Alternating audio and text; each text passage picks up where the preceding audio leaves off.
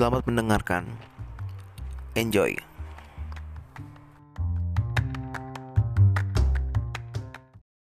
Goblok, pernah mikir otaknya. Gue pengen jadi netizen ya. Kesel ya, gue kalau ngelihat itu orang debat. Sebabnya? Maksud gue dia ngomentarin nih berita yang update. Tapi dia sendiri pengetahuannya nggak update.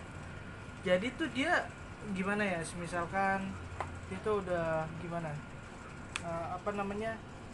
hari ini misalkan virus corona itu udah mulai ada di Depok kan, 2 orang. Nah, sekarang nih pemerintah DKI Jakarta mulai gimana ya? Bukan pemerintah. Maksudnya yang di blacklist kan ada tuh kayak Itali, Korsel, sama satu lagi apa? Cina. Bukan. Jepang. Apa ya, di blacklist sama siapa? Yang sekarang baru bulan. Enggak, Indonesia. Jepang, masa apa Iran ya? Lupa gua. Iran negeri kumnya. Iya, Iran. Di kota Kum. Ya, terus si netizen ini bilang kenapa cuma 3 negara itu doang, padahal asalnya itu corona itu dari Cina. Nah, sedangkan terus orang netizen yang lain tuh ngejelasin bahwa kalau Indonesia itu udah nutup gitu, udah mengisolasi lah gitu dari luar ya, dari pengaruh corona itu, terutama Cina itu udah dari bulan Januari udah nutup. Nah, sedangkan dia bilang kenapa harus 3 negara itu padahal Cina. Nah, itu dia nggak diupdate anjing pengetahuannya ya. Iya, dia mengomentari berita yang update tapi pemikirannya belum update. Iya, dia Cina dengan otomatis. Kalau menurut gue sih, kalau Cina ya otomatis aja presidennya. Perdana Menteri kan ya? Kalau Cina ya? Nggak tahu ada apa. Xi Jinping, Perdana Menteri Xi Jinping ya otomatis sudah melarang rakyatnya buat keluar sih menurut gue aja, walaupun gue nggak punya buktinya ya. Sadar aja ya pemerintah Cina ya udah pasti ya, lo nggak boleh keluar dari negeri ini gitu loh. Jangan keluar gitu, perfect gitu kalau keluar. Lagian juga itu corona apa sih kalau dari sejarahnya kita tarik mulai digadang-gadang ya kalau dari berbagai media itu Imlekan ya, tahun baru Imlek ya kalau nggak salah, Imlekan digadang-gadangnya di situ karena kalau istilahnya nih kalau orang Islam tuh kayak lebaranan lah, nah, mereka pada pulang kampung dari kota, nah gitu, nih apa yang dari kampung ke kota, liburan lah, ya notabenenya kan, liburan, terus tempat-tempat umum ya, tempat kayak mall, pasar itu kan rame jadinya, tempat-tempat yang ngabisin duit lah, itu kan rame karena hari libur tuh, hari besar Imlek, makanya digadang-gadang dari situ penyebaran pertamanya dari kota Wuhan menyebar kemana-mana, ya hari itu juga pasti ada orang yang dari turis luar negeri, ya mungkin kan turis luar negeri cuma berapa hari mau lihat Imlek di Cina tuh kayak gimana. Menurut gua sih itu dan penyebarannya dan kedeteksi digadang-gadangnya akhir tahun sekitar tanggal 19 Desember kalau nggak salah, 19 Desember pra Natal ya, 19 Desember sampai sekarang itu di identifikasi sebanyak 7 orang ya kalau nggak salah, 7 orang pertama udah bisa diidentifikasi bahwa itu kena corona ya, otomatis udah jadi wabah makin besar ya, udah sampai sekarang sampai Indonesia pun kena ya, 2 orang tuh yang di Depok yang dirawat di utara kalau udah gantian apaan? Menurut lo gimana? Gue apa yang menurut lo aja lah. Ada. Hari ini memang sangat asik sih udaranya untuk membahas sebuah penyakit ya. Tapi kadang-kadang di Indonesia tuh gimana ya, kalau gue mandang sih pembahasan itu nggak jauh-jauh dari konspirasinya, terus orang yang terjangkitnya, bahkan ada istilah rasial juga di situ, kayak misalkan corona Cina, orang-orang Cina doang nih gini-gini. Diazab. Diazab ya. Tentara Allah. Tentara. Ya gitu-gitulah, konspirasi, hukuman Tuhan. Dan padahal kan sebenarnya esensi yang harus dibahas ya, apalagi oleh media menurut gua ya, cara misalkan media tuh harus ngasih tahu loh, bukan yang istilahnya kontroversialnya yang dibahas, tapi lebih ke hal-hal yang bersifat saintifiknya, kayak misalkan kenapa sih bisa ada penyakit itu kan, kenapa sih istilahnya orang bisa tertular ya kan, terus cara penyembuhannya kayak gimana, menyembuhkan, mencegah, mengobati, terus gejala awalnya ya. Iya, maksudnya yang lebih esensial tuh malah terkadang tuh luput dari kita loh. Dari kita sendiri, kita tuh kayak malas juga buat cari tahu yang hal yang pentingnya kayak gitu kan. Itu sebenarnya lebih penting kan untuk dibahas kan. Iya, daripada yang ya, kalau misalkan gini ada konspirasi tentang corona. Terus kalau misalkan ada konspirasi itu apa pentingnya juga? Ya, kita tahu. Yang udah ada kejadiannya kok. Yang penting kan istilahnya jangan sampai ini virus menyebar kan, pertama satu. Terus juga istilahnya sebisa mungkin ya kita tuh tahu cara ininya aja, apa namanya, penyembuhannya kayak gimana. Terus juga risetnya tuh kayak gimana kan. Nah itu harus yang dipikirkan. Gejala. Komitmen sih kayak gitu.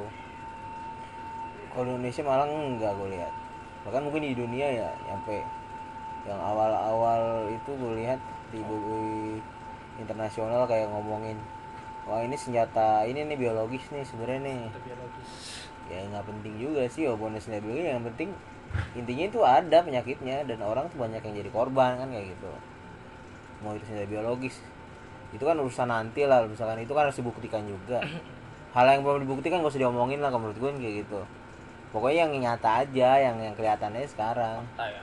Iya, kalau menurut gue itu kesalahannya di situ sekarang. Netizen, media-media yang ada mainstream sekarang banyak kan membahasnya kayak gitu. Kayak misalkan apa namanya, ada media yang ngebahas tentang kenapa apa namanya, istilahnya kayak ngebahas ininya loh, apa namanya, kayak bisa berita-beritanya itu malah sensasional kayak cingkawin. Itu yang tadi gue bilang, maksudnya media itu lebih terfokus deh, karena memang media kita nyarinya cuma profit doang, keuntungan ya. Dan dia juga tahu melakukan pembacaan bahwa masyarakat Indonesia itu lebih suka hal yang bersifat sensasional dan istilahnya yang kontroversial lah, itu enak buat dibahas lah. Nah itu jadi ladang duit dia doang, jadi nggak punya kepentingan untuk mengedukasi. Itulah jeleknya industri media sekarang. Jadi istilahnya menurut gue kalau misalkan lo tadi ngebahas tentang netizen kok ngomong ini gini, ya itu salah medianya juga menurut gue, karena media itu memancing keributan itu tuh media yang buat menurut gue. Ada sih media yang bagus kayak misalkan Tirto, dia ngejelasin tentang apa namanya cara penyembuhan. Lo promosi bagaimana Tirto? Bukan masalah promosi atau apa, memang gue lihat secara faktanya aja yang baik, agak mending loh, agak istilahnya objektif dalam memberitakan suatu virus corona itu dia. Jadi porsinya tuh dia lebih besar ke situ, lebih besar ke apa namanya, edukasinya dibanding yang sensasionalnya. Malah dia kalau misalkan dilihat, gue dilihat tuh ya, kalau misalkan ada yang sensasional sama dia dicari faktanya, maksudnya bener gak sih faktanya kayak gitu. Yang keren dari Tirto. Kalau selain media itu sih ada juga dia mengedukasi, tapi pasti kalau misalkan trending itu yang aneh-aneh kalau di media lain. Dibanding yang edukasinya malah yang aneh-aneh itu yang trending topiknya. Yang kayak misalkan konspirasinya lah apa. Kalau menurut gua media cuma memuaskan hasrat dari konsumennya. Itu dia, karena dia tujuannya kan jadi profit. Kalau misalkan dia memuaskan hasrat rakyat kita ya nggak salah juga memang ya, gitu. Tapi harusnya media tuh sebenarnya nggak cuman segitu doang, dalam artian dia punya tanggung jawab sosial juga di sini media, karena dia tuh pakai frekuensi publik, jadi dia tuh nggak semena-mena istilahnya nyari keuntungan doang di situ. Dia harus bisa memberikan kecerdasan juga kepada dibeli sekarang biar nggak panik. Malah sekarang gue lihat yang bikin panik tuh media. Ya itu kan tanggung jawab sosialnya dari media gitu. Iya, kalau itu kalau menurut gue ya itu kalau lo pemahaman lo soal pandangan lo terhadap media ya. Kalau menurut gue kalau pandangan gue ke netizennya sendiri yang gue lihat itu ya sebenarnya sih kalau gue ya yang gue cari dari media yang isi pemberitaannya itu kontroversial gitu tanda kutipnya itu gue secara pribadi sih gue suka ini ya mengamati perilaku manusia yang ada di dunia maya liar kalau dunia maya manusia iya. Padahal aslinya pada cungoy ya. Nah itu dia justru ya gue justru ngelihat sisi liar dari orang-orang yang biasanya diam tapi tiba-tiba dia berani menyuarakan secara lantang gitu di dunia maya. Gue lihat ya kan pendapat-pendapatnya, gue lihat debat-debatnya gitu ya kan. Sebenarnya sih kalau kita ngelihatnya itu ya mungkin mereka kayak orang bodoh lah ya kan berdebat bodoh ya. Iya berdebat. Padahal kalau bisa di sharing diomongin baik dia juga pasti dengan kata-kata lu tau lah kasar gitu pasti ada kata-kata kasar yang keluar ya kan? Iya kan ya kan dia beradu argumen dengan apa senjata netizen itu apa lu mau tau nggak screenshot data ya adu screenshot kalau lu mau tau adu data ya screenshot iya, tuh dia udah jadi data ya iya senjatanya tuh cuma modal itu misalkan lu nggak percaya nih misalkan pemerintah tuh udah ngasih subsidi ya kan misalkan topik hoax screenshot dari www hoax gembel misalkan ya kan itu dia isi beritanya itu tanggal sekian nah ya kayak gitu tapi ya bagusnya sih gue jadi bisa tahu maksudnya kebiasaan masyarakat atau pola pikir masyarakat itu kita bisa tahu gitu dan ada baiknya juga media yang lain gitu nggak harus ngikutin apa namanya hasrat si netizen ini ya kayak lo yang lo bilang itu si siapa tadi berita Tirto.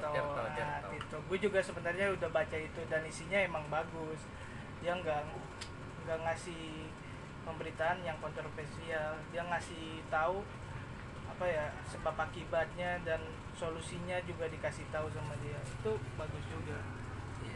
Menurut lo gimana kalau soal netizen lah? Gua. Ini pakar netizen. Pakar netizen. Hadi Sentosa. Goblok anjing. Bung Hadi Sentosa. Bung Hadi. Bagaimana pendapatmu tentang netizen Indonesia yang kerjaannya bikin panik doang? Akhirnya dia panik sendiri kan sekarang banyak tuh orang-orang yang ngegeruduk ini apa namanya swalayan nyari-nyari ini. Karena mereka berpikir wah anjir ini yang gue bacotin selama ini ternyata udah ada di Indonesia nih bahaya nih gitu. Panik sendiri padahal mereka sendiri yang bikin perdebatan itu ngapain tuh panik tuh netizen orang punya otak astagfirullah yang menaruh netizen juga lu punya sosial media kan betul punya otak gue belum selesai dengan kalimat gue belum selesai dengan kalimat gue apa ya netizen gue definisi pegang. Astaga netizen definisi gue netizen segerombolan manusia virtual nggak tahu ya kali ini bot kan di komputer yang komen gue nggak tahu segerombolan manusia yang merasa punya otak merasa punya pikiran otaknya ada di jari tadi ya di jari mungkin otak di jari nggak di jempol doang di jempol ya iya di jempol doang dua jempol otaknya iya di jempol doang tapi nggak punya pikiran ya punya otaknya tuh cuman ini doang apa namanya otak yang lonjol tuh yang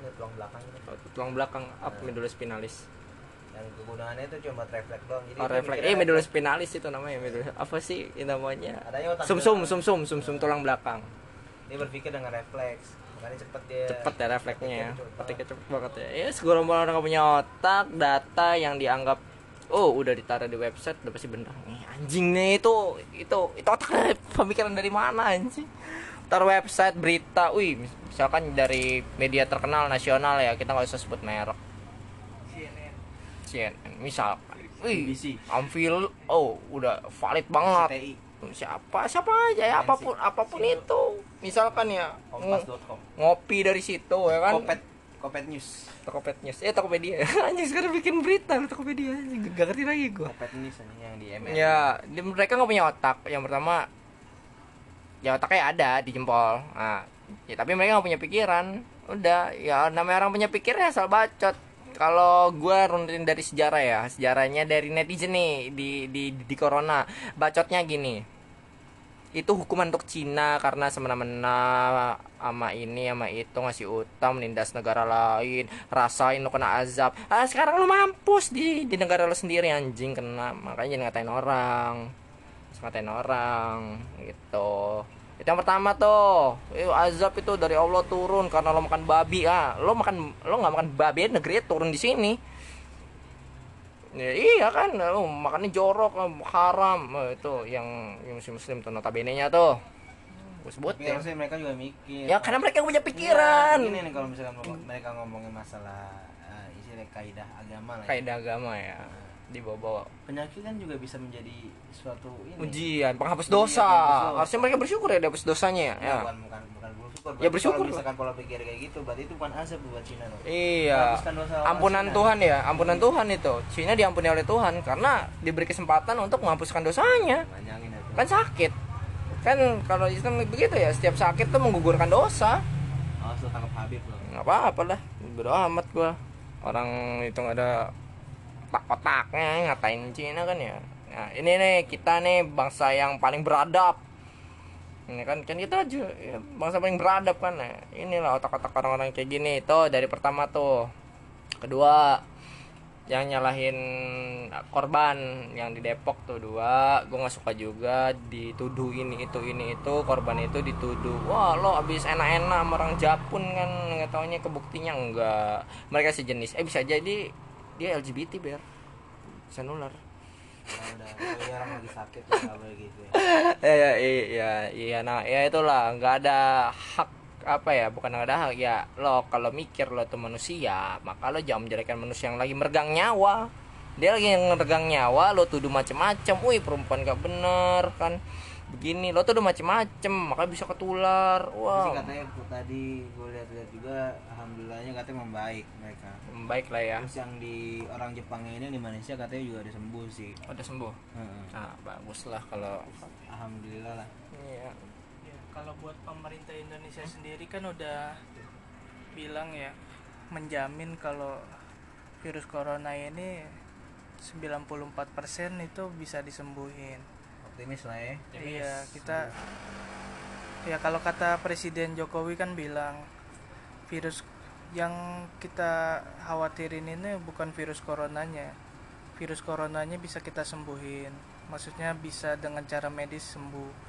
Tapi kekhawatiran dari masyarakat Indonesia yang terlalu panik, terlalu takut, itu yang menjadikan imun kita lemah katanya. Atau stabilitas nasional dia ngomongnya. Ya, atau dia ngomong ntar nggak menjadi investor gara-gara rakyatnya panik, takutnya chaos.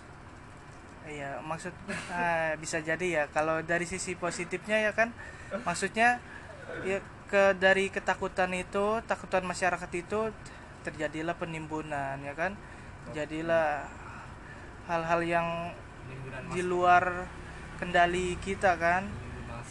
Iya, masih contohnya menimbun masker, menimbun bahan makanan, itu kan bisa apa ya, membuat ricuh dari suasana yang ya, krisis. Menurut lo pola pikir kayak gitu kenapa tuh? Tiba-tiba orang tuh menimbun masker, ya, menimbun bahan pokok, menimbun masker. Menurut lo aja? Kalau menurut lo nilai aja orang-orang kayak gitu. Kalau menurut gua, karena dia orang kaya. Kenapa tuh? Orang kaya. Pertama itu karena dia orang kaya. Karena orang kaya itu takut mati. Bukan semua orang takut mati. Enggak. Iya. Iya, itu emang kedengarannya lucu. Ya menurut lo ya. Ya. Tapi lo bisa bandingin dengan orang miskin yang setiap harinya kerja cuma buat makan doang. Ya kan? Dan dia juga setiap hari itu perjuangan dia antara hidup dan mati. Jadi kematian itu menurut orang miskin itu hal yang tipis, ya kan? Setipis kertas lah hitungannya, ya kan, gampang sekali robek bisa langsung hilang, ya kan. Ya, kerja di gondola gitu. Nah, iya. Itu kan lu tahu sendiri, orang kaya dia udah kerja, dia punya banyak kehidupan lah, maksudnya punya banyak yang bisa dia lakukan itu banyak gitu. Jadi dia ngerasa gua harus survive dan gua nggak peduli sama orang-orang lain. Egois buat orang kaya ya. Iya, itu dia. Egois memang. Egois bikin diri sendiri. Iya. Coba duit dibagi-bagiin. Gua mau duitnya. Semua mau. Bagi-bagi duit, saya nggak akan mau bagi duit. Ya, sayangnya dia nggak. Ya, makanya dia egois. Ya makanya yang gue bingung tuh, mereka tuh nimbunnya Indomie anjir. Orang kaya padahal nimbun Indomie. Kaya orang kaya tuh nimbunnya Indomie. Coba nimbunnya apa? Emas. Oh, iya. Enggak kan di sini kan hitungannya karena takutnya kayak di Cina ya kan, takutnya kayak diisolasi gitu. Padahal di Cina sendiri padahal di Cina sendiri nggak kayak di Indonesia. Maksud gua nggak sebodoh di Indonesia ya kelakuannya, menimbun makanan juga ya kan, bahan pangan dia borong semua di pasar-pasar gitu kan. Padahal di Cina juga walaupun krisis mereka tetap tahu gimana ya, tahu batasannya lah kalau kita belanja itu seperlunya. Padahal mereka itu krisis padahal ya, tapi mereka tahu lah porsinya cukup buat makan sehari. Tetap sebenarnya sih aktivitas di sana juga nggak kayak yang kita bayangkan gitu. Wah, terisolasi, kotanya sepi. Itu kan cuma di media kelihatannya pas lagi sepi. Jakarta juga sepi kok pas lebaran. Ya kan? Iya. Ya, itu aja sih kalau dari gua sih. Coba. Oh, seperti nutup itu. Iya. Salah, boy. Ya gitu sih emang. Istilahnya intinya sekarang ada kepanikan. Dan kepanikan itu sebenarnya nggak hadir sendiri kalau menurut gua, yaitu dibentuk oleh ya tadi ada peran media juga, dan juga oleh ini istilahnya kita punya budaya yang terbelakang memang kalau menurut gua di bidang penyaringan informasi, karena kita tuh lebih suka mendengar dari satu sumber aja tuh udah seneng, maksudnya bukan udah seneng sih, udah berilmu. Udah paling tahu. Iya. Ya makanya benar kata Pramudian Tatur, kita tuh masih dalam budaya mendengar doang. Jadi kita udah kayak dengar kata orang gini udah percaya aja kan. Nah kita masih jauh dari budaya membaca, dalam artian kita masih jauh dalam budaya istilahnya untuk mencari tahu lebih dalam, in-depth, apalagi untuk menulis, apalagi untuk istilahnya berkreasi itu masih jauh.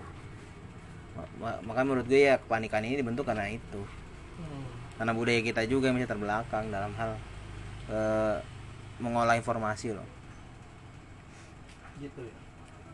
Kita nggak ada istilahnya bukan nggak ada sih, tapi emang malas untuk cross check, malas untuk mencari kebenaran, malas untuk mencari tahu suatu hal yang istilahnya esensial tuh apa sih sebenarnya yang penting.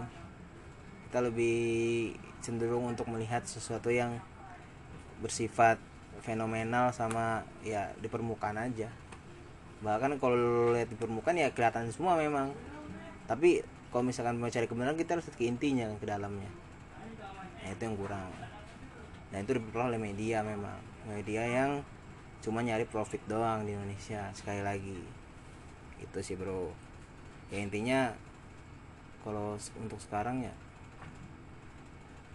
jangan panik aja sih. Ya kita kan udah jadi bangsa yang slow tuh berpuluh-puluh tahun, masa gara-gara ini doang panik kan. Dijajahnya santai kita dulu kan. Cuman di buku-buku sejarah kelihatannya serem kan dijajah gini. Padahal menurut gua orang-orang dulu tuh santai juga nih dijajah. Ngopi. Berabad-abad loh. Kan gimana enggak santai aja. Selau ya, dijajah ya. Selau bisa ngopi ya. Lo kira orang dijajah itu bisa ngopi. Ya, intinya santai aja bro sekarang. Intinya kalau ada gini-gini tuh jangan panik. Oke? Udahlah. itu aja lah ya, semoga yang terdampak terkena virus cepat sembuh dan kita terhindar juga kan dari penyakit itu. Walaupun semua itu ya memang, kalau misalkan lo beragama itu kembali pada takdir kalau kata Bung Eko Hadi Santosa. Takdir Tuhan. Semoga Tuhan memberikan takdir yang baik kepada kita, terhindar dari penyakit. Bukan hanya corona, semua penyakit lah.